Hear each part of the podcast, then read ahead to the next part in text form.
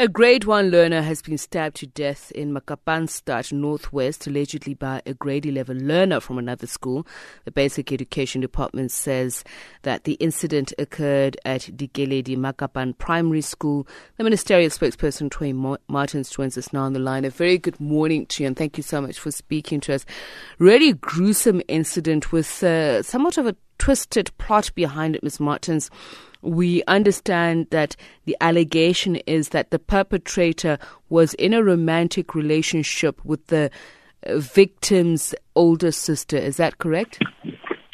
Good morning and good morning to your listeners. That is what we're being told at the moment, but it does seem like a very strange and just horrific incident. So we have officials that are going there this morning um, that are just going to get the story from the ground because, you know, we got these reports quite late yesterday afternoon. Um, and obviously we are quite horrified by them. So, and it does seem very strange that um, a scorned lover would go after the the, the baby brother. Um, but this is what what the allegations are thus far is that um, the grade 11 learner who stabbed the grade 1 learner um, was in a relationship with his older sister. What is the information you're getting in terms of how the crime was actually committed? How did he get access to the young boy?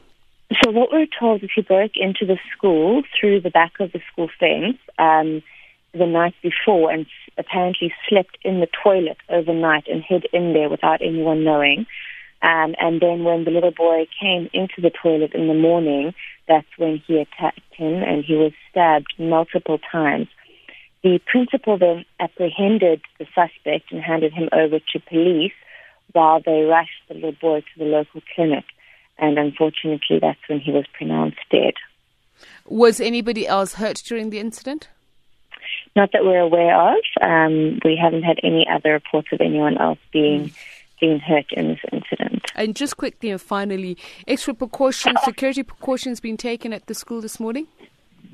Well, obviously there will be uh, a police presence. The MEC is going to go and visit the school, um, but uh, the school was a secured school. It did have a fence around it. Um, so it, it is very concerning that this incident has happened. Troy Martins is the basic education spokesperson.